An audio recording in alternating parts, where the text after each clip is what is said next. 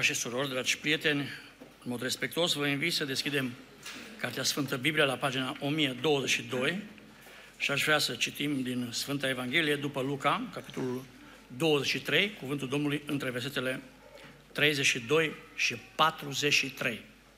Așadar, ascultăm din Luca, capitolul 23, începând cu versetul 32. Împreună cu Iisus duceau și pe doi făcători de rele, care trebuiau omorâți împreună cu Iisus. Când au ajuns la locul numit Căpățâna, l-au răstignit acolo, pe el și pe făcătorii de rele, unul la dreapta și altul la stânga. Iisus zicea, Tată, iartă-i, că nu știu ce fac. Ei și-au împărțit hainele între ei, trăgând la sorți. Norodul stătea acolo și privea.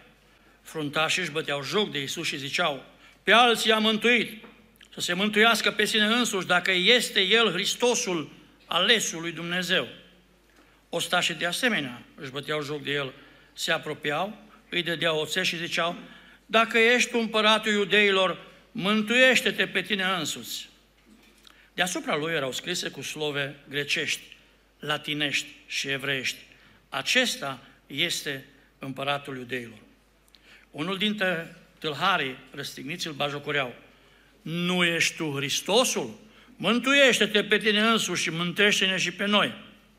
Dar celălalt l-a înfruntat și a zis, nu te temi tu de Dumnezeu, tu care e sub aceeași osândă?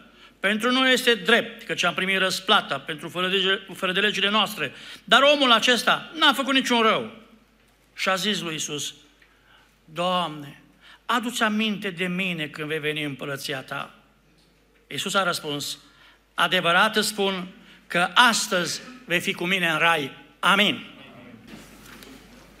Aș vrea să mulțumesc fraților pentru rugăciunea și dumneavoastră care ați făcut-o pentru mine. Domnul să vă binecuvânteze. Mulțumesc tuturor pentru urări. Aș vrea ca Domnul să ne binecuvânteze pe toți cu harul său și Domnul să ne dea putere cât vom trăi în lumea aceasta, să trăim pentru gloria și pentru slava Domnului. Doamne, ajută-ne la aceasta. Am citit text, texte mai proaspăt în mintea mea și aș vrea să vă spun că întotdeauna când vorbim despre Domnul Isus, acest lucru ne face să ne înviorăm, acest lucru ne face să ne îmbărbătăm și să ne încredem în Dumnezeu, pentru că scopul pe care îl avem este să ducem, cum zice Biblia, mântuirea până la capăt. Cum? În frică de Domnul. Aș vrea să fim atenți în vremurile acestea, să nu teoretizăm doar Biblia, ci să ne ajute Dumnezeu în lumea asta și în vremea aceasta să trăim adevărul lui Dumnezeu. Pentru că zilele se scurg și viața noastră trece și va trebui să stăm în fața scaunului de judecată al lui Dumnezeu, al lui Hristos. Și zice Biblia în Petru că cel neprănit scapă cu greu. Dar ce se va întâmpla cu cel păcătos? De aceea aș vrea să luăm cuvântul în serios, pentru că Dumnezeu a pregătit mântuirea pentru noi și acesta este un har special. Dumnezeu să fie binecuvântat. Am ales episodul acesta pentru că aș vrea să vă imaginați pe vremea Domnului Hristos, cimitirele, cimitirele erau în afara cetății.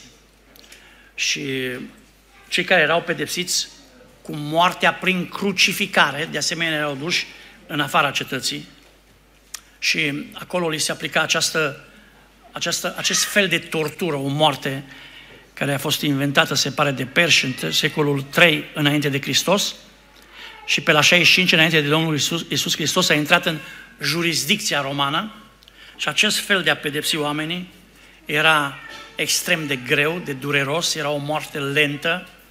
Uh, omul pierdea încet sângele, când omul pierde sânge, uh, simte nevoia de apă, face temperatură și sunt niște suferințe extrem de cumplite.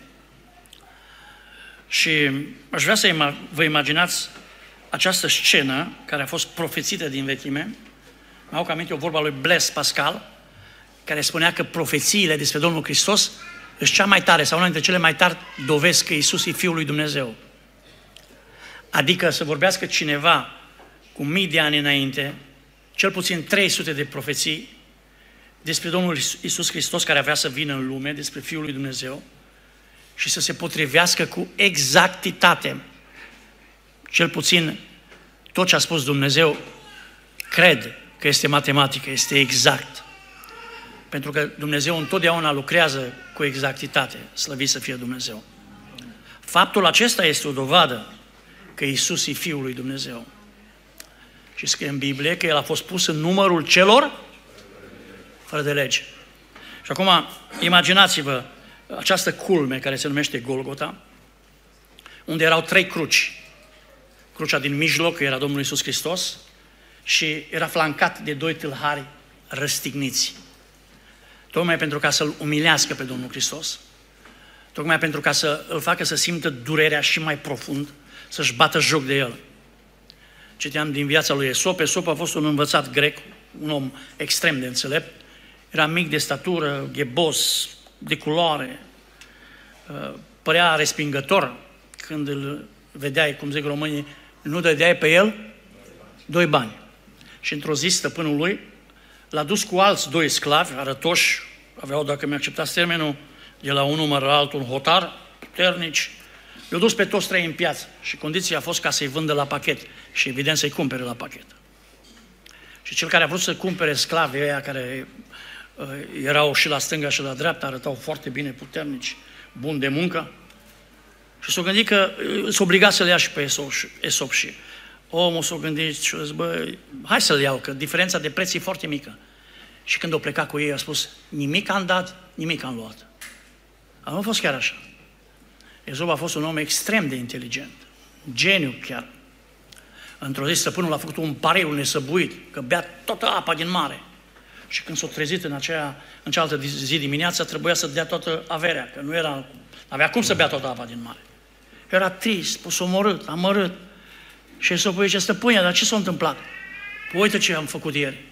Am pus pariu că voi bea toată apa din mare.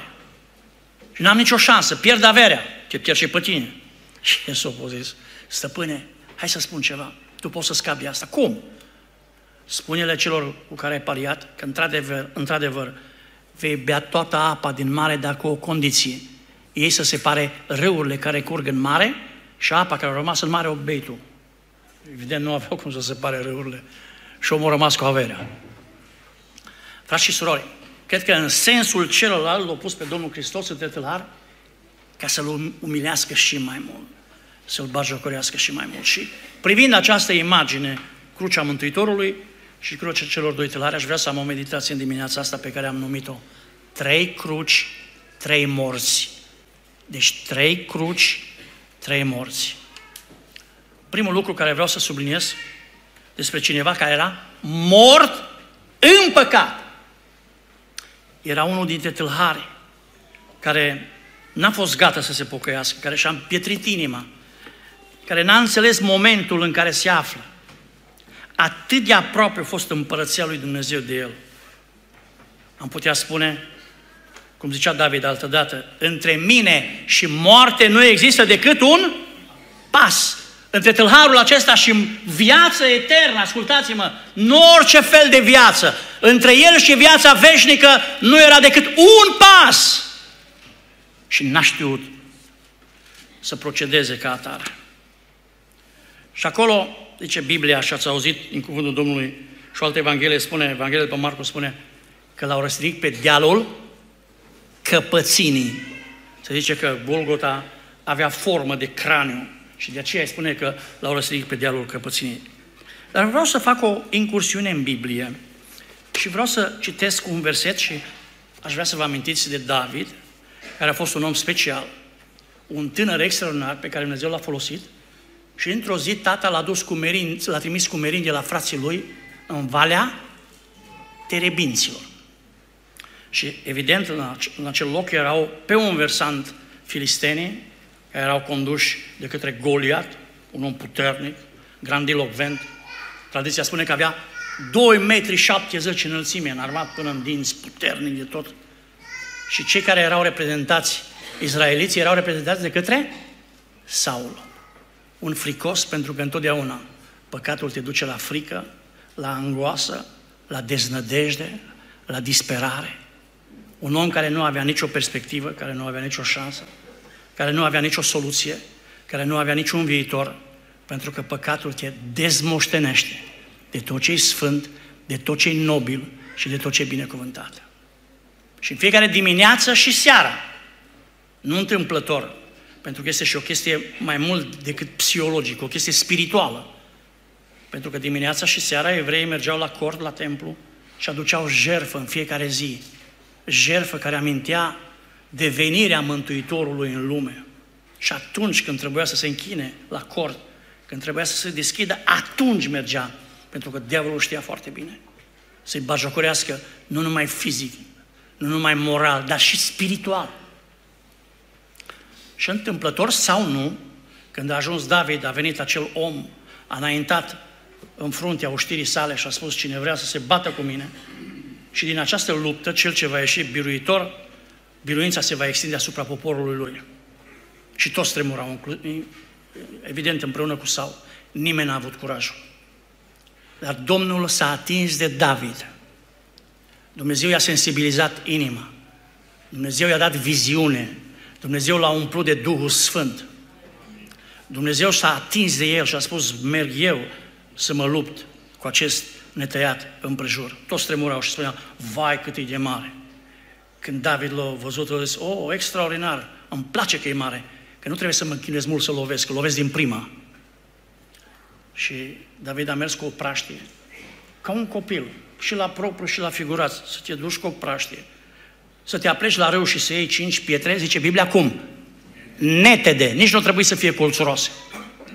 Pentru că știut, David o știu și l-a cunoscut pe Dumnezeu, că biruința nu vine prin uh, șmecherile omului, prin calitățile omului, ci biruința vine prin Dumnezeu cel viu. Și știți că a înaintat cu curaj, l-a lovit în frunte. A fost pentru prima dată când i-a intrat lui Golia ceva în cap.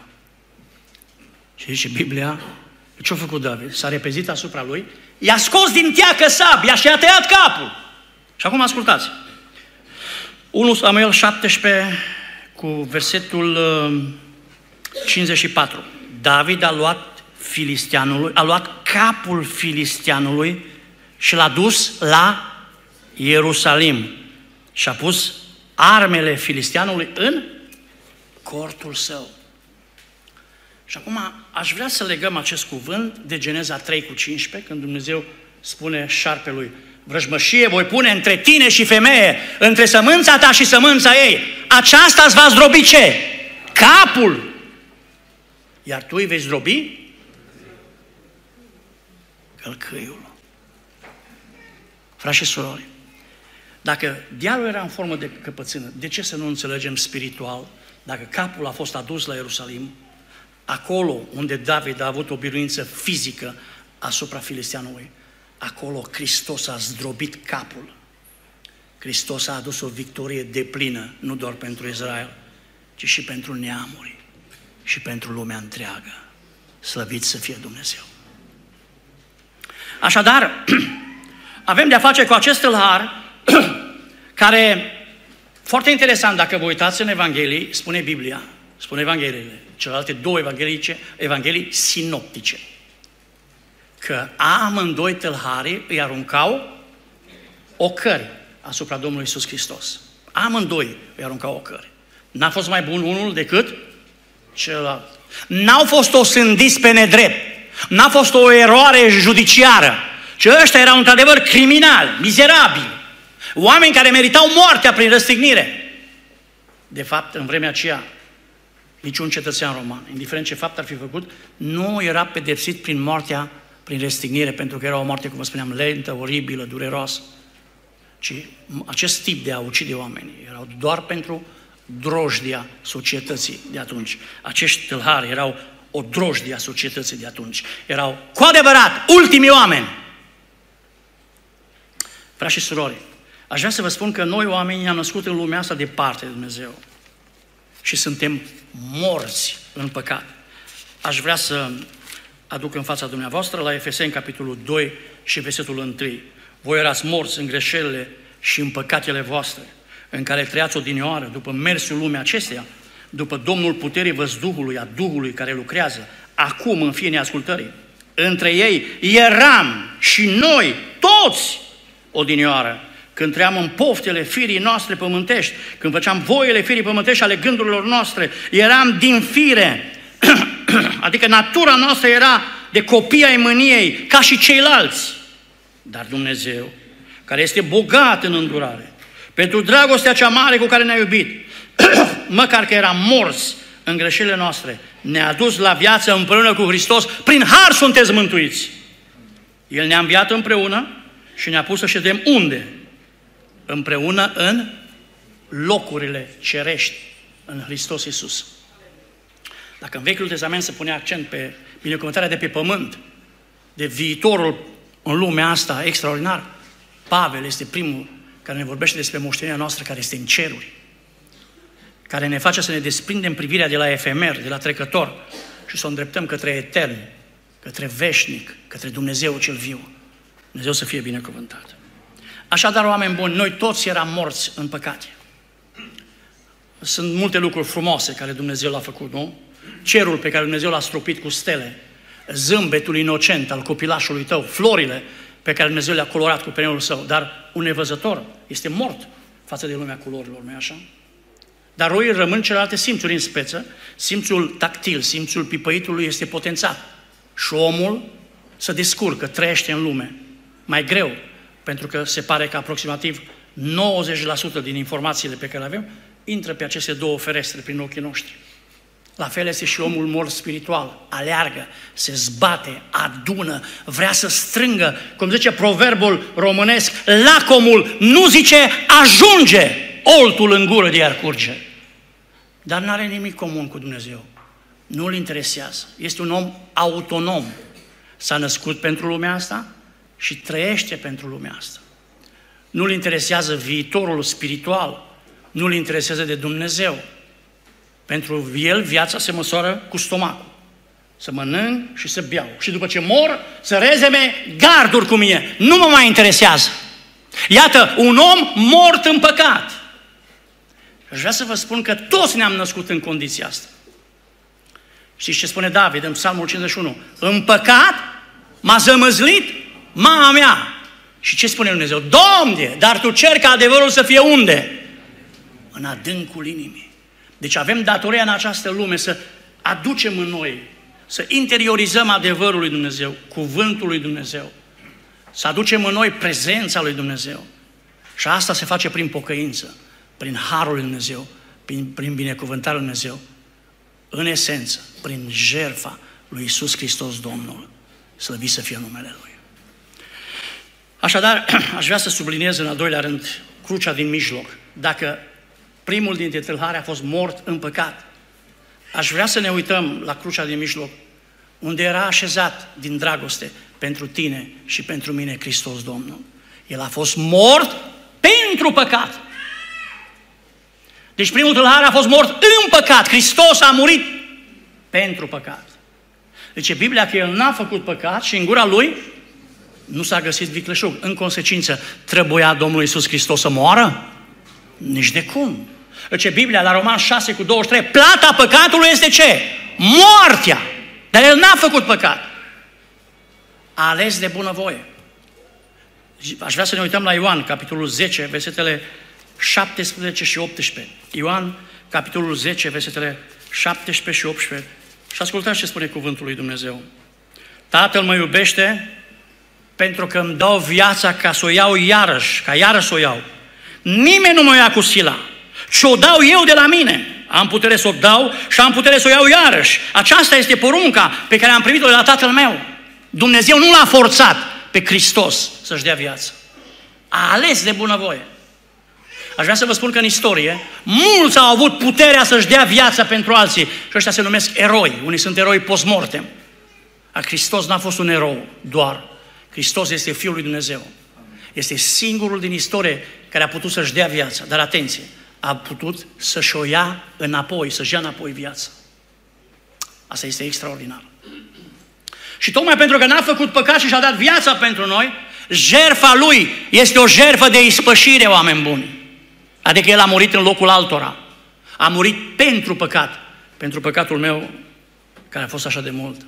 Pentru că viața noastră, întunecată de umbrele trecutului, este martoră a faptului că am fost despărțiți de Dumnezeu și că n-am mai avut nicio speranță.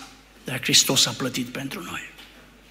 Niciodată nu vom putea înțelege măreția acestei jerfe. Vorba lui Dostoevski. Nu piroanele l-au ținut pe Hristos pe cruce, ci dragostea pentru noi. Asta l-a ținut pe cruce. Pentru că îl bajocoreau și tâlhare îl bajocoreau și ostași îl bajocoreau și norodul îl bajocorea pe Hristos. Foarte interesant, am citit ieri în Evanghelia după Marcu și aș vrea să observați un lucru. La Marcu 15 cu 1 spune așa, ă, dimineața, preoții cei mai de seamă au făcut îndată sfat, atenție, cu bătrânii, cărturarii și tot soborul. Adică bătrânii lui Israel, cărturare, cei care au cu legea în mână, care știau cele 6-13 precepte ale legii, dar au adus și norodul, pentru că vroia ca conspirația lor să aibă putere, să manipuleze poporul. Vedeți cât e de șmecher diavolul, cum știe să-i unească pe toți la rău și ce ușor se unesc oamenii la rău. Foarte ușor. Când e vorba de făcut o faptă bună, greu găsești oameni. Când e vorba de o rebeliune, de o răzvrătire, imediat să găsesc o grămadă. Frați și surori, iată că oamenii și-au bătut joc de Domnul Hristos, toți și-au bătut joc de Domnul Hristos. Au spus uitându-se la cruce, dacă ești tu Fiul lui Dumnezeu, coboară-te de pe cruce. Am o întrebare pentru dumneavoastră. Putea Hristos să coboare de pe cruce? Fără îndoială. Dacă cobora de pe cruce, e, continua să fie Fiul lui Dumnezeu sau nu? Continua să fie Fiul lui Dumnezeu. Dar noi nu eram mântuiți.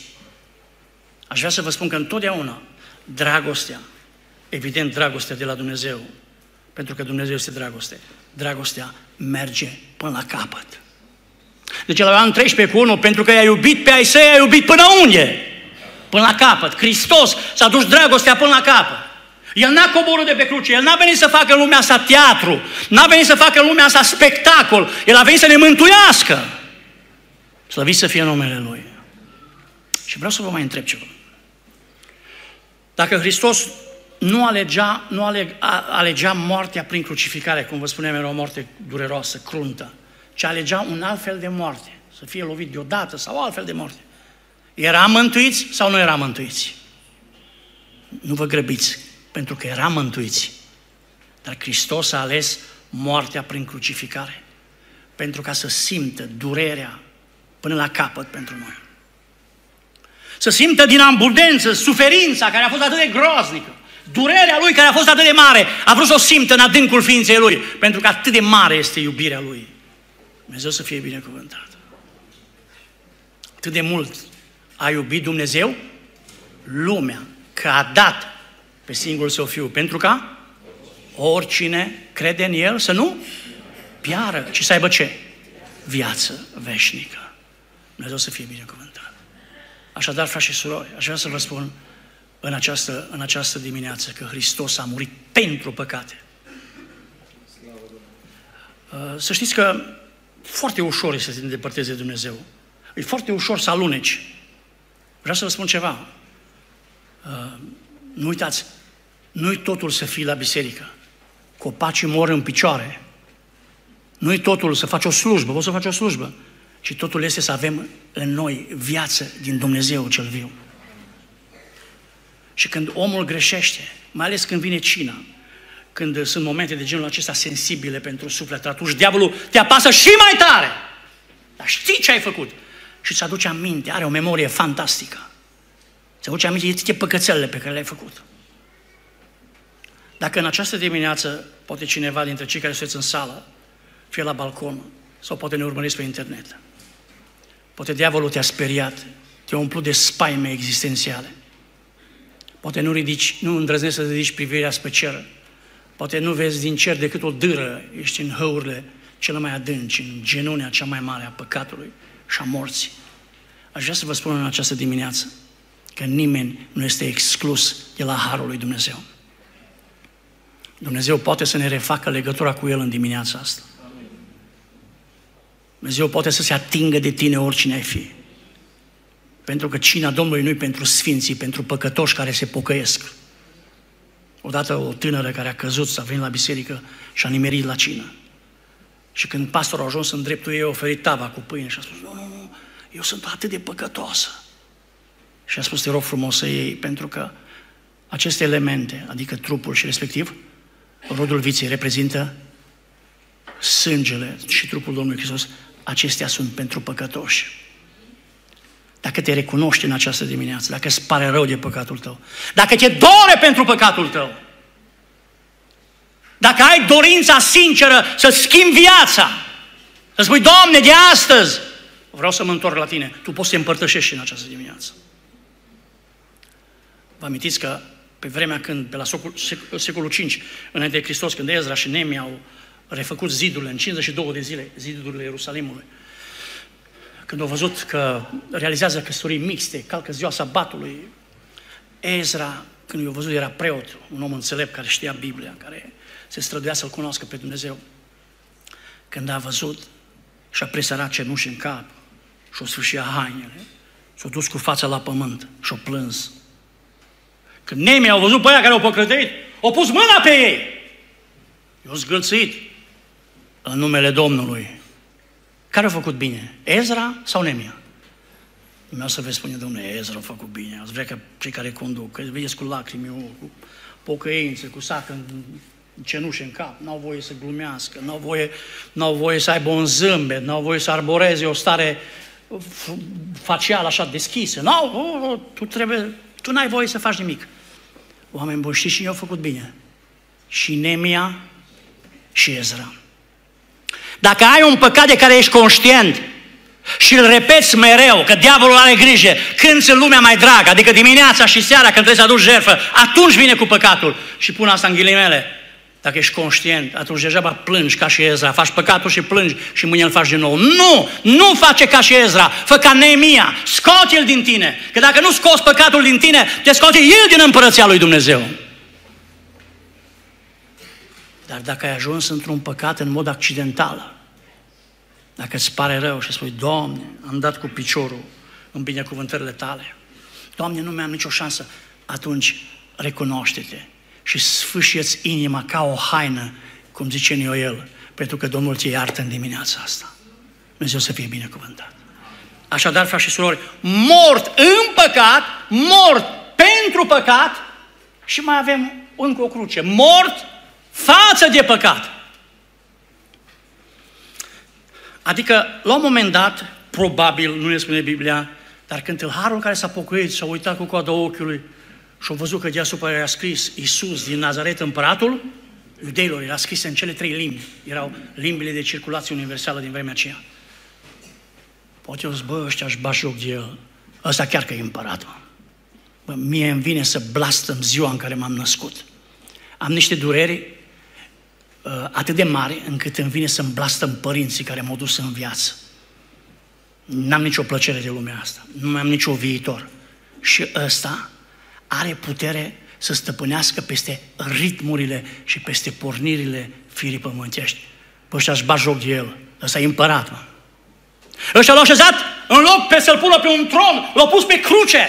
În loc să-i pună o haină de glorie, purpurie, l-au băgat într-o, într-o haină de batjocură, în loc să-i pună un sceptru în mână, am văzut cum i-a pus o trestie. Își bat joc de el, ăsta chiar că e împărat. Foarte interesant că Domnul Hristos are șapte sintagme pe cruce, zic unii că șapte cuvinte, dar șapte propoziții, șapte, șapte sintagme. Și dacă vă uitați în Biblie, Hristos începe cu rugăciune și sfârșește cu rugăciune. O zis la început, Tată, iartă-i că nu știu ce fac. Dacă nu se ruga în modul ăsta, ce putere avea Dumnezeu inimicea pe toți. Când au văzut că ăsta se rogă pentru dușmani, când au văzut că ăsta deși plin de sânge, de bajocură. I-a dat oțet, i-a dat, l-a bajocorit, l-a scuipat, l-a umilit în cel mai urât hal. Și ăsta se roagă pentru Păi ăsta e Dumnezeu, mai. Ăștia bajocoresc că va fi împărat, dar ăsta chiar că e împărat. Ăsta are o împărăție care nu o vedem cu ochii, dar să știi că ăsta are împărăție. Ăsta are viitor, are nădejde. Și nu poți să ajungi în împărăție dacă nu-ți recunoști păcatul. Și de aceea se îndreaptă spre colegul său și îl înfruntă și spune, mă, omule, tu care ești sub aceeași pedeapsă ca și mine, noi ne merităm condiția și starea și suferința, dar omul ăsta n-a făcut niciun rău. Și dacă vă uitați în evenimentele legate de moartea și învierea Domnului Hristos, șase persoane din Biblie recunosc nevinovăția lui Hristos, Domnul. Și printre aceste șase persoane este și tâlharul. Au avut puterea să spună, Hristos e nevinovat și eu sunt vinovat. Frați și surori, nu poți să-ți vezi măreția dacă nu-ți vezi mizeria. Omul ăsta și-a văzut mizeria, și-a văzut decăderea, și-a văzut starea în care a ajuns și-a recunoscut că Iisus e nevinovat. Dumnezeu să fie binecuvântat. Ca să ieși de sub puterea întunericului, să mori față de păcat, trebuie să recunoști, să, să-ți recunoști păcatul. Să acuzi păcatul în viața ta. Să-l osândești în viața ta și să fii decis să te lași de el și Domnul te binecuvântează. Dar asta mai face ceva, frați și surori. Spune, mie, și zice ce îmi place de tălharul ăsta. Îmi place de el pentru că mulți l-au primit pe Domnul Hristos când au auzit predicile lui Hristos. Au mers odată niște soldați să-l prindă.